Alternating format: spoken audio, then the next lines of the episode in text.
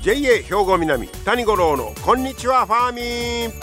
この番組は元気笑顔そして作ろう豊かな未来 JA 兵庫南がお送りします。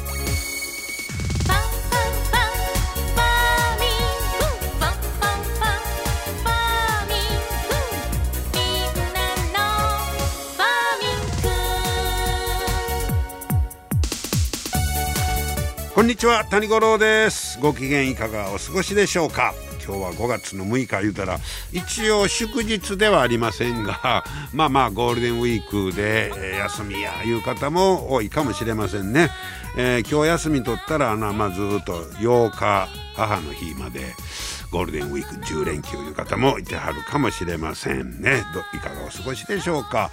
さあえー、っと昨日はね昨日にあの二十四節気では立夏ですわ。ねえー、暦の上では夏ということになるんですが七十二項で言いますと昨日は買わず初めて鳴くということで、えー、カエルが活発に鳴き出す頃と。まあ、大体田んぼに水入ったらということですわねあのカエルの声が、えー、聞こえるようなのもねだけど最近はとんと減ったような気はしますね。もう以前はもう泣き出したうるそうで寝てられんないうぐらい聞こえてたと思うんですけどこの頃なんかカエルの声がちょっと少ななったみたいな「おいどないしてんね元気出せよ」みたいな 気になった記憶があるんですけどもえ今年のカエルはどうなんでしょうね。え、なんかやっぱりこう元気に泣いてくれんかったら寂しいなみたいなのが。もうそれ小さい時から聞き続けてきてるからね。そんな気もするんですが。あそうそう。今日はほなちょっと最初にあのまた番組へのあのご意見とかあいろいろ、えー、お便り、えー、あったらこちらへどうぞということでご案内させてもらってきます。メールの方は、えー、ファーミンアットマーク JOCR.jp ということで、えー、アルファベット小文字で FARMIN ファーミンアットマーク JOCR.jp .jp こちらメール受け付けております。ファックスは078-361の0005 078-361-0005そして、えー、お便りの方ははがきやったら郵便番号650の8580えー、これだけで十分です。650-8580ラジオ関西谷五郎のこんにちはファーミン係、えー、またいろいろなんかありましたらね送っていただければ、えー、また紹介もさせていただきたいなと思っております。さて今日はねちょっとね、えー、話題2つジビエとねキウイフルーツの話題を、えー、してみようかなと思ってるんですが、えー、まず一つはねこの頃あの餃子の冷凍あ自動販売機か冷凍餃子の自動販売機とかむっちゃ増えた思いません、えー、とかまあいろんな自動販売機増えてますが和歌山ではジビエの自動販売機が登場したという話題です。はあ、自動販売機で24時間少量でも買えるように、なった、えー、ジビエ、えー、これねあの和歌山の井野屋さんいうとこが、まあ、ジビエをあの売ってはるねんけどジビエは敷居が高いというイメージを変えたいんやということで、えー、自動販売機を置いたみたいです。冷凍のジビエを販売する自動販売機なんですがこのあんまり直接ジビエは買うたことないんですがジビエ購入には処理施設への予約とかキロ単位の注文が条件になることが多いんだそうです。ほなまあなかなか初めての消費者そないまとめていっぺんに言うのもね、えー、大変なんで、えー、自動販売機でほなもっと買いやすいようにしよういうことで焼肉用などの用途別にイノシシや鹿の肉、えー、これがね240から 350g のパックを4種類用意しまして価格は1,000円に統一。これって買いやすいですよね。だからちょっと興味あるなとかいっぺんどんなか食べてみたいないう方には持ってこいや思います。なら1日におよそ20パックが売れてるんだそうです。結構な売れ行きですやん。ね。ジビエ、はあ、それとあともう一つのジビエの、えー、まあ買ってもらうのと用途としてはペットブームに合わせてドッグフードの、えー、ジビエを使ったあドッグフードを作ろうとこういうことです。これはね僕前取材行ったことあるんですが鹿の肉をねあのペットフードにいうとこはもうあの出てきてますもんね。えー、そしたらあれあのー、結構添加物があのないとかアレルギーの心配がないいうことであの需要はあるみたいですよ。でこれはねあとペットのあの犬用のそのドッグフードとか乾燥機を導入して犬用のジャーキーなんかも鹿肉から作ってるらしいです。うん、でこれはねジャーキーは現在1ヶ月あたりおよそ300パック。1パックが 30g 入りを売り上げている。結構出てる。あのー、ペットのためなら人間よりも言うてあの 大事にしてくれる 家も増えてます。我が家もそうですが。だから、結構いけますよね。でそれで一石二鳥で鳥獣害の軽減につなげたいと。まあ鹿とかジビエでねもう増えすぎてそれに、えー、をちょっとでも減らすように役立てばということで一石二鳥を狙ってるという話ですね。こっちジビエ。それともう一つの話題がキウイフルーツなんですけどこれキウイフルーツ生産量日本一はどこどこやと思いますか？キウイあんなんみんなニュージーランドから輸入しとんちゃうの思うねんけど日本で生産量一番多いのが愛媛県なんだそうです。うん、オレンジのイメージですけどキウイ。で実はね、えー、この愛媛県でキウイの花粉の大規模生産が始まったいうニュースが出てました。でえキウキウイフルーツあの今までこのキウイフルーツの花粉いうのは自分で自家採取して取るか輸入品を買うて使ってたらしいんですよ。花粉輸入するんや。これも僕知らんかったんですけどでそれを、まあ、国内で作るということになったら輸入品より安い、えー、それから海外の情勢に左右されない、えー、安定して供給できるいうことなんだそうです。それとキウイフルーツに海洋病という世界的に流行ったあの病気があったんだそうです。で花粉の輸入量がガクンともう制限して「いやそんな容器売られへん」言うて言われたりしてそういうことが背景にあるみたいです。はあなるほど。で花粉を輸入なんかイメージ全然なかったんですけどそれで愛媛県はそれやったらこれから、えー、自分とこでキウイフルーツの花粉を作ろうと。こういうことでしてで今年の5月中旬頃に初めて収穫を迎えて2キロぐらいの花粉が取れたらなと、まあ、そっからスタートするんだそうです。えー、で、えー、来年23年2023年に、えー、県内の JA にその花粉を提供して、えー、で農家での栽培試験を行おうと。まあ、それを使ったらどういうものができるのかまたまあその段階なんですけどもねだからいっぺんに切り替えたら済むいう話でもないみたいですね。それを使って、まあ、どういうキウイが取れるのかみたいなことを来年からやっていこうとこういうことですね。へでこのフルーツの中でキウイに限らず他でもその花粉を輸入したりしてんやろかねこんな僕らの全然知らんかった世界なんですけど、えー、まあこの頃食の、えー、食だけと違うて、えー、あの全ての経済の安全をどうしようかみたいなことがよう言われてますけど、まあ、キウイ一つとってもそ病気が海外で流行ってしもたらあ予定してたもんが入ってきにくくなるという。まあさからほんまにこの間もね言うてましたけどあの地産地消やないけど、ね、国消国産でしたっけね、ほんまにそれにあった動きということでしょう。そしてまあ2026年から4年後ぐらいには10キロぐらいの生産を一応予定目と立ててるんだそうです。そして将来的には愛媛県で1年間に使われている輸入の花粉量30キロ。いつも輸入してるらしいです。これを自分とこで作れるように目標に頑張ろうと。こういうことです、えー、今日はそんなジビエとキウイフルーツの話題をお届けいたしました皆様の元気生活を応援する JA 兵庫南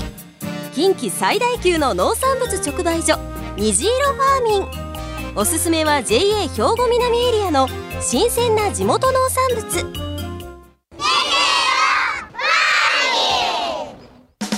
JA 兵庫南は新鮮で安全な農産物の供給。人との触れ合いを大切に地域社会への貢献。人農業自然が共生できる地域社会づくりに取り組んでいきます。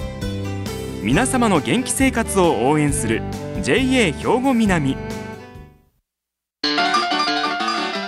兵庫南谷五郎のこんにちはファーミンさあ JA 職員の皆さんの研究発表が続いておりますが、えー、今日の研究テーマが、えー、スクミリンゴ貝の殺虫剤比較ね、これはジャンボタニシですよ。スクミリンゴ貝ね、えー、これについてのお話です。えー、今日は加古川営農経済センターの加藤レオンさんにお話を伺っております。加藤さんこんにちは。こんにちは。今日はよろしくお願いします。よろしくお願いします。えー、加藤さんは加古川営農経済センター勤務ということですけど、はい、えー、日頃はどんなお仕事を中心にされてますか？まあ一番はやっぱ米の関係に中心に。お米。はい、そうですね。あ、そうですか。はい、でその加藤さんですけど、はい、研究発表、えー、に選ばれたテーマはどういうテーマですか？スクミリンゴ貝殺虫剤の比較についてっていうテーマでさせてもらいました。これスクミリンゴ貝いうてジャンボタニシのことでしょ？はいそうです。ジャンボタニシのことです。はあそれの殺虫剤比較。はいはあこのジャンボタニシってもこの頃よ農業新聞なんかにも出てますやんか、はいはい、被害も広がってるし、はい、結構問題になってますね。あれいつぐらいから日本でそんな増え始めたんですか？あ増え始めたというか一番初めに持ってこられたのは、うん、その1980年頃に、まあ、そう台湾から持ち込まれたみたいで。そうなんですか、はい、元は食用で持ち込まれたみたいなんです、えーあれ食用やった？あそうです。初めは食用だったみたいです、ね、でっかいタニシか。あそうですね。タニシ食べるもんね。はいはいこれでもあれよあの田植えの頃になったあの黄色あのピンク色のどぎつ色のなんかあれ、卵卵はい卵が。あれ気色悪いそうですね。あれでだいぶ被害を受けてるんですか？あそうです。あれが広がってみたいな感じですね。あれ卵やけどあれ卵、ね、あれが親になっていくわけや、ね、はいはいそうそうです、ね、れで苗とか？はいそう田植え直後とかやっぱり23週間ぐらいしたが一番一番出るんですか？はいそう被害が大きいですね、うん、それまでぐらいが。それはこれ悩んである方も多いと思いますけど、はい、そのジャンボタニシスクミリンゴ貝の殺虫剤比較、はい、これ具体的にはどんな実験したんですか？加古川営農機材センターで、はい、あの取り扱っている3つの薬剤を比較したんですけど。3つ薬剤があって、はい、はいはい、ね、どれが一番効くかみたいな。あそうです。そんな感じです。はい。で具体的にはどんなふうにして比べるんですか、まあ、その補助の中に、はい、0.5メートル ×0.5 メートルの、まあ、枠を設置してその中にスクミリンゴ貝を20頭入れてあわざと50センチ角の枠作って、はいはいそうです。それでわざとジャンボタヌチはそこ入れるんですね。あ入れました。同じ数。あそうです。同じ数、はいはい、3つその場所があって、はい、でそこにその殺虫剤を規定量入れて、はい。その密で比較して何どれぐらい死ぬかとかなるほどなるほど。異常行動を起こすかみたいな感じそうやって調査をした、はい、しました、はい、これほな去年の春ですあそう春っていうかまあそう田植えの頃時期ぐらいですね。はあはあ、どどんな違いが出ました？一番はそのスクミノンっていうやつとスクミンベイトとジャンボタニシ君っていうのを比較したんですけどスクミノンっていうのが一番効果が出ました。おやっぱ効果に違いが出てくるんですね。あそうですね。やっぱ異常行動を起こす率とかやっぱそれなジャンボタニシが異常行動。あ起こすとかはい。どどういう異常行動でどう、まあ、なんか例えばひっくり返ってたりとかそういうことを言うわけ。とかもう完全に死んで中身がドロドロに溶けてたりとか、そういうのがありました、ね、ほう。でそのスクミノンい。うのが一番効果があったと、はい、ありました。ほう。はい。でその結果を出してどうその後はどうするんですか、まあ、これから、はい、まあ、今来年度から、はい、まあ、加古川の経営センターではスクミノンっていうのを一番初め推進しようかなっていうふうにそうしようと思ってます。あそうですか、はい、はい、これ生産者の方なんかそういう情報を得て、はいはい、自分は今までほな違うの使うとったけど、はいはい、それに変えようかはいはいそうですね。そういうことですあそういう形で。あとはなコスト的なもん違いみたいなのも出てきますか？そうですね。やっぱ、うん値段はまあ他のやつが安いのもあるんですけど、はい、やっぱ一番効果を見るとやっぱもう苗の時点で食べられてしまうと苗というか小さい時期に食べられてしまうともう収量が全然取れなくなってしまうんでやっぱスクミノンが一番その効果的にもしっかりあるんで。そのコスト面でもはいそう良いそのジャンボタニシいうのはもう一番苗のあの赤ちゃんの頃いうか肝心な時に来よるわけです、はいはい、あそうそこに一番来ますね。やっぱ柔らかい時期じゃないと食べれないんでその時期のやっぱ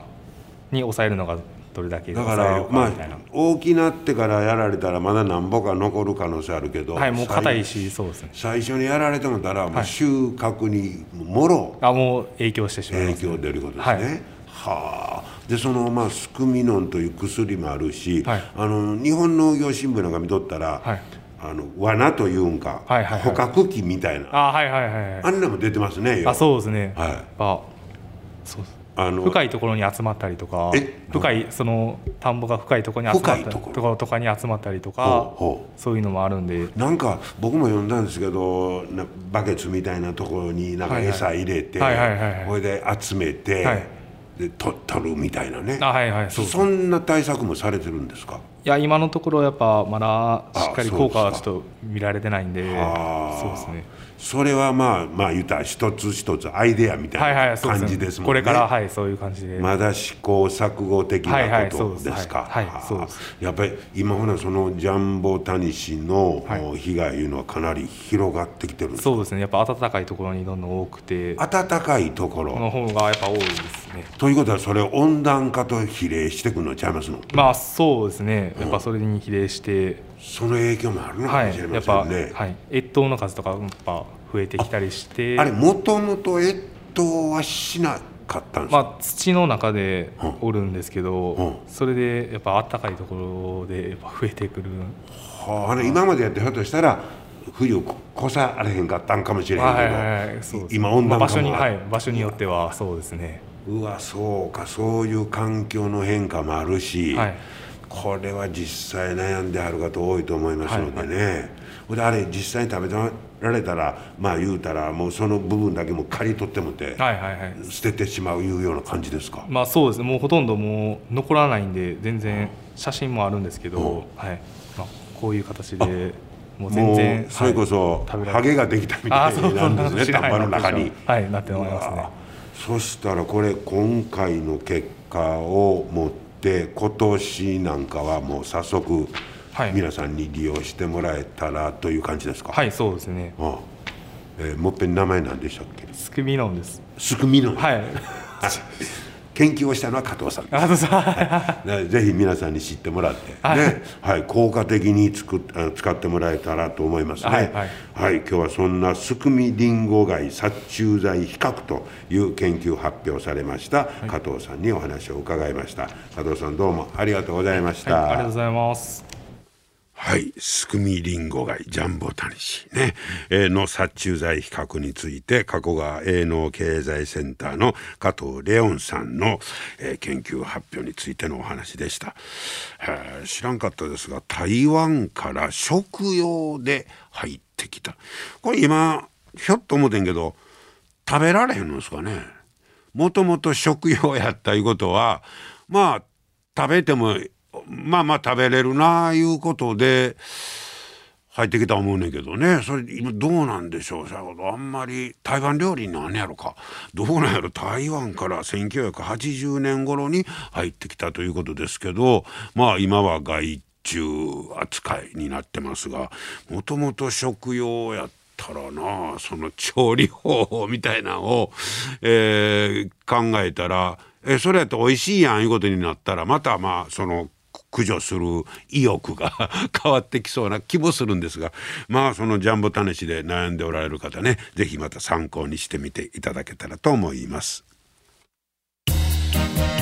皆様の元気生活を応援する JA 兵庫南。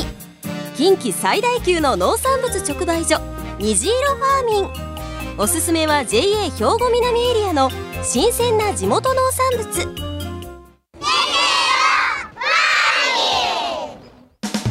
JA 兵庫南は新鮮で安全な農産物の供給。人との触れ合いを大切に地域社会への貢献。人農業自然が共生できる地域社会づくりに取り組んでいきます。皆様の元気生活を応援する JA 兵庫南。JA 兵庫南谷五郎のこんにちはファーミン。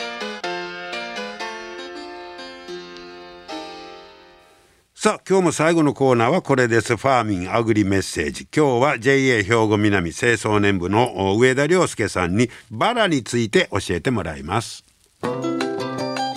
上田さん今日はよろしくお願いします。はいよろしくお願いします。今日はバラのお話ですが、はい、もうこのシーズンその綺麗バラが咲きかける頃ですか？そうですね、はい、もうすぐもう最盛期を迎えるかなというふうには思います。はい、はい、じゃあ綺麗なバラ家で自分も植えてみようかないう方はちょうど。そうですね。ちょうど、うん、あの花を見て買えるチャンスだと思いますのでそうですはい、この時期に、はい、買うのがおすすめです。あバラもいろんな種類あるしもう凝ってる人は凝ってますけど。そうですねはい。そんな中で今日はどんなバラを？あ今日はちょっとつるバラの紹介をはいさせてもらおうかなと思ってるんですはい、はい。まあ、あの今世界各地であの広まってるそのつるバラっていうのはもともとあの元をたどれば日本の原産の、えーと、ノイバラを、えーと、元にした作った、えーと、品種とかも、えー、あるので、はい、はい、日本のそのノイバラっていうのが非常にあの今のバラの業界では非常に役に立ってるというか。はい、この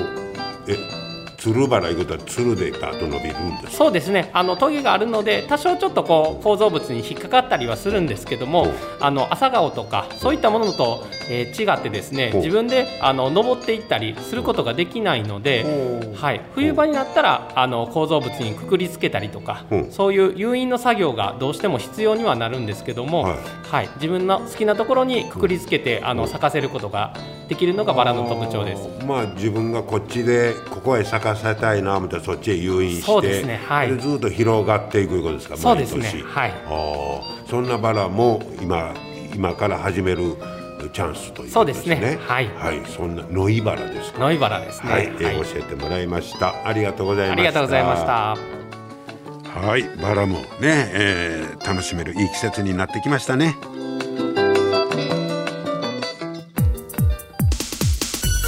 はい今日も最後までお付き合いいただきましてありがとうございました。また来週も聞いてください。JA 兵庫南谷五郎のこんにちはファーミン。この番組は元気笑顔そして作ろう豊かな未来。JA 兵庫南がお送りしました。